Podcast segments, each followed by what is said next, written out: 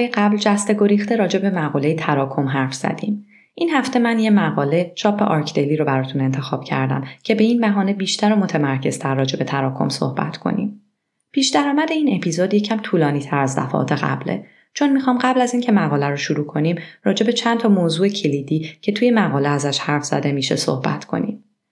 تراکم شهری همونجوری که تو قسمت قبلم گفتم جزء مناقشه برانگیزترین مباحث طراحی شهریه از یک طرف مخالفینش میگن تراکم بالا در شهرها باعث بینظمی و کثیفی و بزرگترین عامل گسترش بیماری هاست و از طرف دیگه طرفدارانش میگن نباید تراکم بالا رو با ازدهام زیاد اشتباه گرفت. اونا معتقدند که تراکم درست باعث پویایی یک شهر میشه و از لحاظ اجتماعی به شدت مفیده.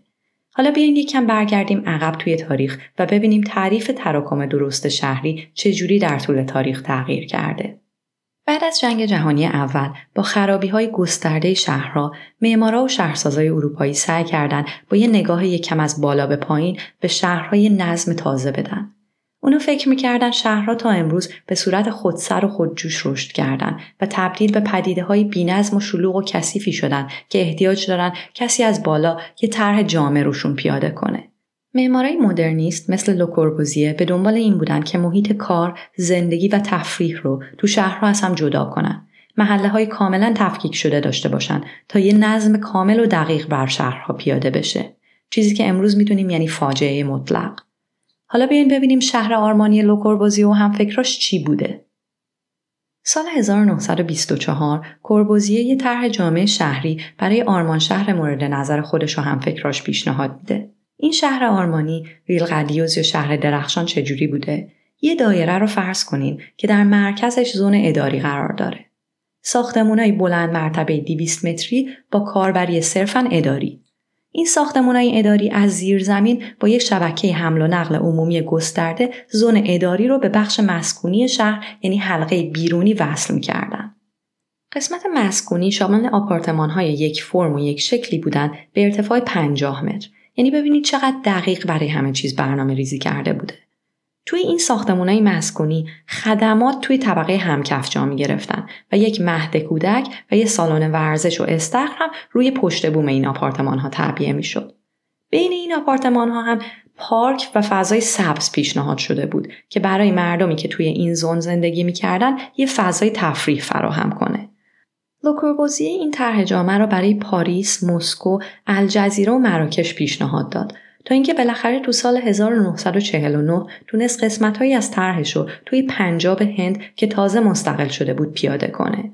اسکار نیمار هم بعدتر تحت تاثیر همین ایده ها طرح جامعه برزیلیا پایتخت برزیل رو طراحی کرد. توی تهران هم شهرک های مسکونی مثل شهرک اکباتان دقیقا بر اساس همین ایده طراحی شدن. اسکیسای دستی لوکوربوزیه برای این شهر درخشان خیلی جالبه. عکساشو می‌ذارم توی صفحه تلگرامم که ببینین. جالب اینه که تو اکثر این راندوها از بالا داریم به شهر نگاه می‌کنیم دید پرنده یعنی خودمون رو به عنوان طراح نمی‌ذاریم جای یکی از اون میلیون ها آدمی که دارن توی این ساختمونای یه قد و یه شکل زندگی می‌کنن من طراح من خالق این آرمان شهر برای شما از بالا برنامه ریزی می‌کنم و به زندگی شما نظم میدم یه نگاه خداگونه به طراح. حالا اما بعد از گذشتن چند دهه این طرحهای جامعه برای شهرها به شدت شکست خوردن. به چند دلیل. اولیش اینه که تو هیچ کدوم از این طرحها به آداب و رسوم زندگی مردم اون منطقه کوچکترین توجهی نشده. معمارای مدرنیست اون دوره فرض رو بر این گذاشتن که مردم پاریس و پنجاب عین هم زندگی می‌کنن که خب می‌دونیم اینجوری نیست.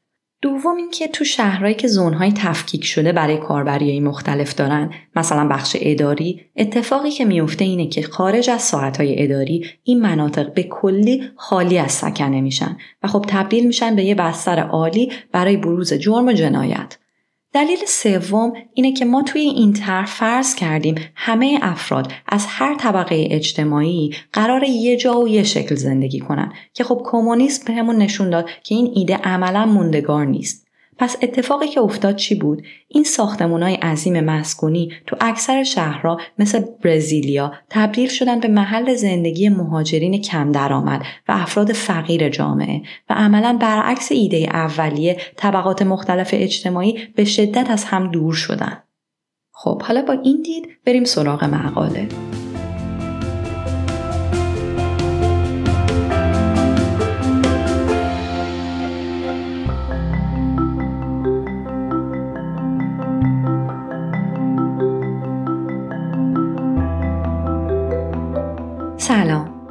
آیده وطنی هستم و این اپیزود پنجم شهر منه. شهر من پادکستی که توش من هر دفعه یه مقاله در مورد مسائل شهری رو از یک منبع معتبر انگلیسی به فارسی ترجمه می کنم و براتون می خونم.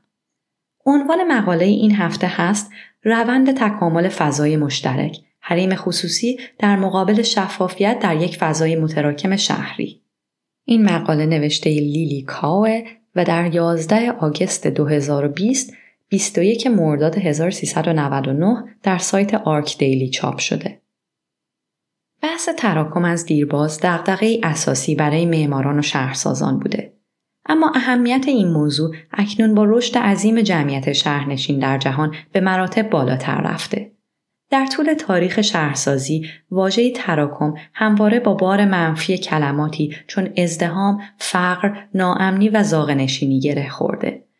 طرحهای جامع شهری مثل طرح باغشهر ابنیزر هاورد در سال 1898 تلاش کردند تا مسائل و مشکلات شهرنشینی را با کم کردن تراکم و بیشتر کردن فضاهای سبز شهری حل کنند.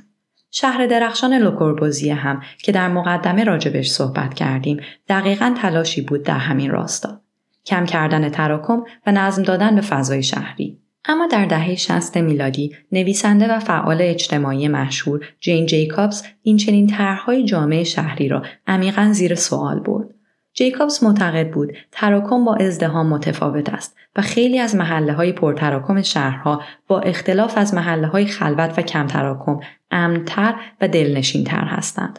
او معتقد بود طرحهای تراکم زودایی شهری غالبا ریشه های ضد مهاجرت و نجات پرستی دارند.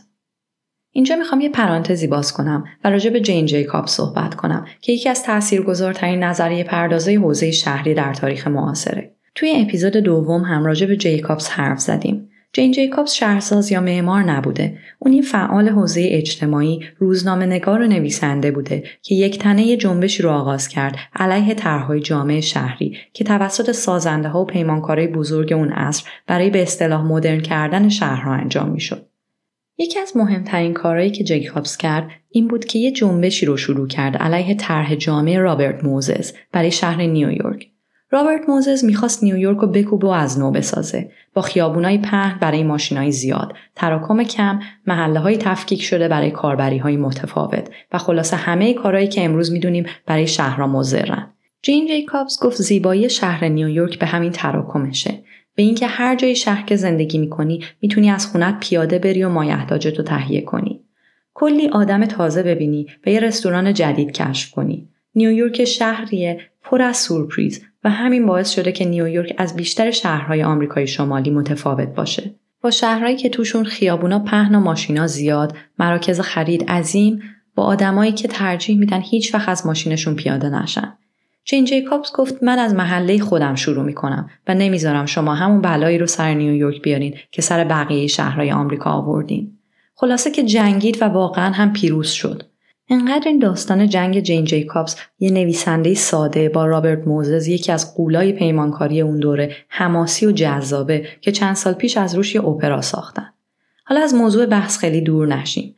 بحث اینه که یه سری طراحا و فعالای اجتماعی توی دهه 60 فهمیدن که طرحهای جامع از بالا به پایین برای شهرها جواب نمیدن و جواب سلامت شهرها تو کم تراکم کردنشون نیست بلکه بحث اینه که تراکم باید درست و برنامه ریزی شده باشه. اما سوال اینه که چجوری میشه هم محله های متراکم و زنده و امن داشت هم تو این دوره کرونا از ازدهام جلوگیری کرد. اینا سوالای اساسی هستند که در طول تاریخ معمارا و شهرسازا جوابای مختلفی بهش دادن.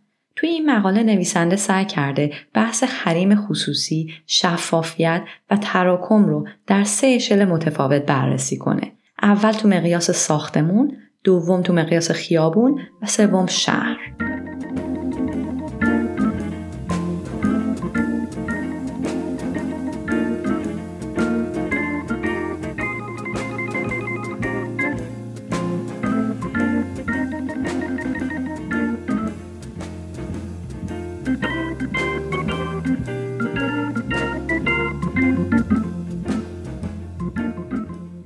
مقیاس ساختمان به طور کلی واحدهای مسکونی در شهرهای پرتراکم بسیار کوچکتر از مناطق روستایی و خارج شهرند. در نتیجه برای خانواده ها یا زوجهایی که در آپارتمان های کوچک زندگی می کنند مسئله حریم شخصی مسئله مهم و ضروری است. هزینه بالای ساخت در شهرهای بزرگ به این معنی است که کیفیت ساخت هم در آپارتمان ها افت می کند. دیوارها نازک می شوند و دسترسی به خدمات محدود. اینجا منظور نویسنده از خدمات چیزایی مثل فرزن ماشین لباسشویی. تو خیلی های مرکز شهر تو شهرهای بزرگ واحدا انقدر کوچیکن که توشون لباسشویی ندارن. شما باید برین توی فضای خدماتی مشترک با همسایه های دیگه و اونجا لباساتون رو توی لباسشویی های عمومی بشورین. چیز عجیبی نیست من خودم این کارو کردم. نمونه دیگر مسئله حریم شخصی پنجره های بزرگ رو به خیابان است. توریستایی که به نیویورک رفته و از هایلاین دیدن کردند حتما متوجه شدند که آپارتمان های لوکس این منطقه پنجره هایشان مستقیم به مسیر پیاده روی عمومی باز می شود. پنجره های قدی از سقف تا زمین با هزاران توریست که هر روز از جلوی اتاق خواب افراد رد می شوند. من یه توضیح بدم که هایلاین یه مسیر سبز پیاده است در دل منحتن نیویورک که الان تبدیل شده به بهشت معمارا همه معمارای معروف در امتداد هایلاین یه پروژه مسکونی بینظیر دارن. داستان این هایلاین هم خیلی جذابه. باید توی یه اپیزود راجع بهش اختصاصا حرف بزنم. خب برگردیم سراغ مقاله. نویسنده میگه آخرین باری که من به نیویورک رفتم متوجه بالکن یک واحد مسکونی شدم که مستقیم به هایلاین دسترسی داشت. با وجود اینکه بسیاری از این واحدهای مسکونی هنوز خالی بودند اما این سوال برایم پیش آمد که چگونه المان ساده‌ای مثل پنجره می‌تواند تبدیل به یک معضل جدی برای حریم خصوصی افراد شود؟ راهکار این قضیه در خیلی از موارد ساده است. بسیاری از واحدهای مسکونی در اینجا پرده های هوشمندی نصب کردند که با نور و حرکت خود را تنظیم می کنند یا شیشه های نیمه شفاف که نور را از خود رد می کنند اما دید را کنترل می کنند و یا شیشه های چند جداره هوشمند که وقتی کسی پشتشان قرار می گیرد با تولید گازی بین دو جدار شیشه از حالت شفاف به حالت نیمه شفاف یا ماد در می آید. مسئله حریم شخصی در داخل خانه هم اتفاق می افتد. مثلا بین دو همخانه یا حتی افراد یک خانواده. در شهرهایی مثل توکیو در خانه های کم ارز ولی با ارتفاع زیاد جواب در لول بندی فضا در ارتفاع است. مثلا تخت خوابی که بالای میز کار قرار گرفته یا فضاهای کشویی تو در تو مثلا تخت خوابی که داخل دیوار جمع می شود و فقط شبها برای خواب بیرون می آید. اینجا مقاله یه عکس خیلی جالبی گذاشته از یه واحد مسکونی که فکر کنم عرضش حدود دو متره.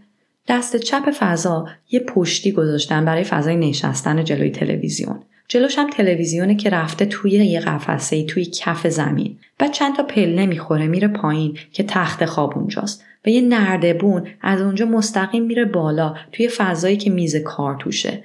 بالاش هم یه skylight بزرگه که نور خوبی میاره توی اتاق. خلاصه فضای عجیبیه ولی اصلا دلگیر نیست. مسئله امنیت هم موضوع دیگری است که در آپارتمان های پرواحد مطرح می شود. این مسئله هم به لطف تکنولوژی امروز قابل حل و ساده تر شده.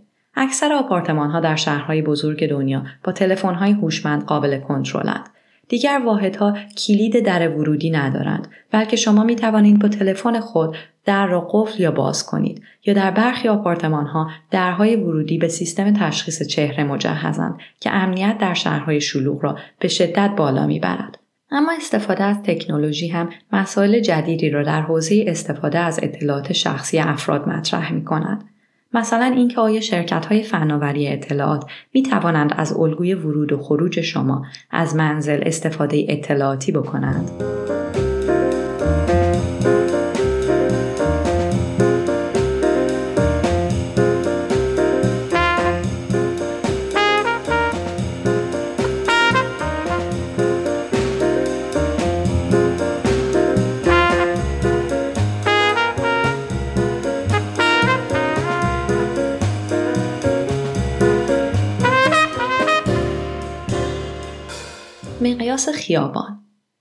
اشل خیابان حریم خصوصی، امنیت و فضای باز شهری هر سه به یک اندازه مهم هستند. جین جیکابز در کتاب زندگی و مرگ شهرهای بزرگ آمریکایی می‌گوید امنیت در شهر با پلیس بیشتر برقرار نمی شود. مسئله ای که آمریکا همچنان آن را درست درک نکرده است. او معتقد است این خود مردم شهر هستند که امنیت را برای شهر فراهم می کنند. خیابانهای زنده، مغازه های روشن و افرادی که در خیابان راه می روند به مراتب موثرتر از نیروی پلیس برای تأمین امنیت یک محله عمل می کنند. جرم وقتی از خیابان حذف می شود که تعداد کافی رهگذر در خیابان وجود داشته باشد تا فضای جرم برای مجرم فراهم نشود. این به این معنی است که مغازه ها، کافه ها و رستوران ها در لول خیابان به صورت زنده حضور داشته باشند تا رهگذران را تشویق کنند در خیابان های محلهشان وقت بگذرانند و محلهشان را امن و دلنشین کنند. محله خوب به نظر جین جیکابز مرز باریکی دارد بین دوستهای نزدیک و افراد غریبه. او مثال بقالی را می‌زند که با وجود غریبه بودنش انقدر آشناست که شما می توانید کیف خود را برای چند ساعت پیشش به امانت بگذارید یا نانوایی که با وجود اینکه دوست شما نیست اسم شما را می‌داند و از حال بچه هایتان می‌پرسد. واضح است که نمی‌توان به صورت مصنوعی این حس تعلق به محله را ایجاد کرد اما معماران و طراحان شهری با قرار دادن مغازه ها و رستوران ها در لبل خیابان می توانند برای ساکنین آن خیابان فضایی را فراهم کنند که نه تنها امن است بلکه فضای تفریح را در چند قدمی منزلشان برای ساکنان محل فراهم می کند. اما در این روزگار متحصل از ویروس کرونا سوال این است که ترس مردم از انتقال بیماری چگونه در رفتارشان در شهر تاثیر می‌گذارد اتفاقی که عملا در بیشتر شهرهای دنیا افتاده این است که افراد ترجیح می دهند دیگر سوار حمل و نقل عمومی نشوند و اغلب پیاده یا با دوچرخه در شهر رفت آمد کنند. این امر اتفاقا باعث شده برعکس تصور حضور افراد پیاده در سطح خیابان بیشتر شود و با ترجیح افراد برای نشستن در فضای باز رستوران ها به جای فضای بسته خیابان های شهر زنده تر شدهاند. اگر این وضع ادامه پیدا کند و افراد هم به دورکاری از خانه ادامه دهند شاید اساسا تعریف حمل و نقل در شهر تغییر کند و خیابانها بیشتر و بیشتر برای استفاده از آبران پیاده شکل بگیرند.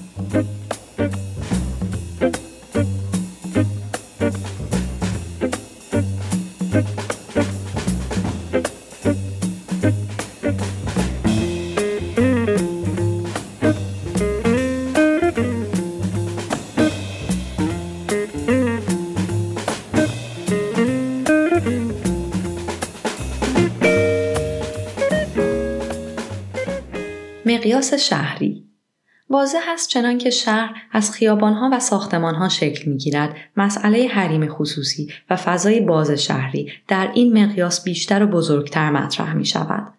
باز هم جین جیکابز معتقد است همان عواملی که خیابان را زنده می کنند در مقیاسی بزرگتر در شهر هم به کار می آیند.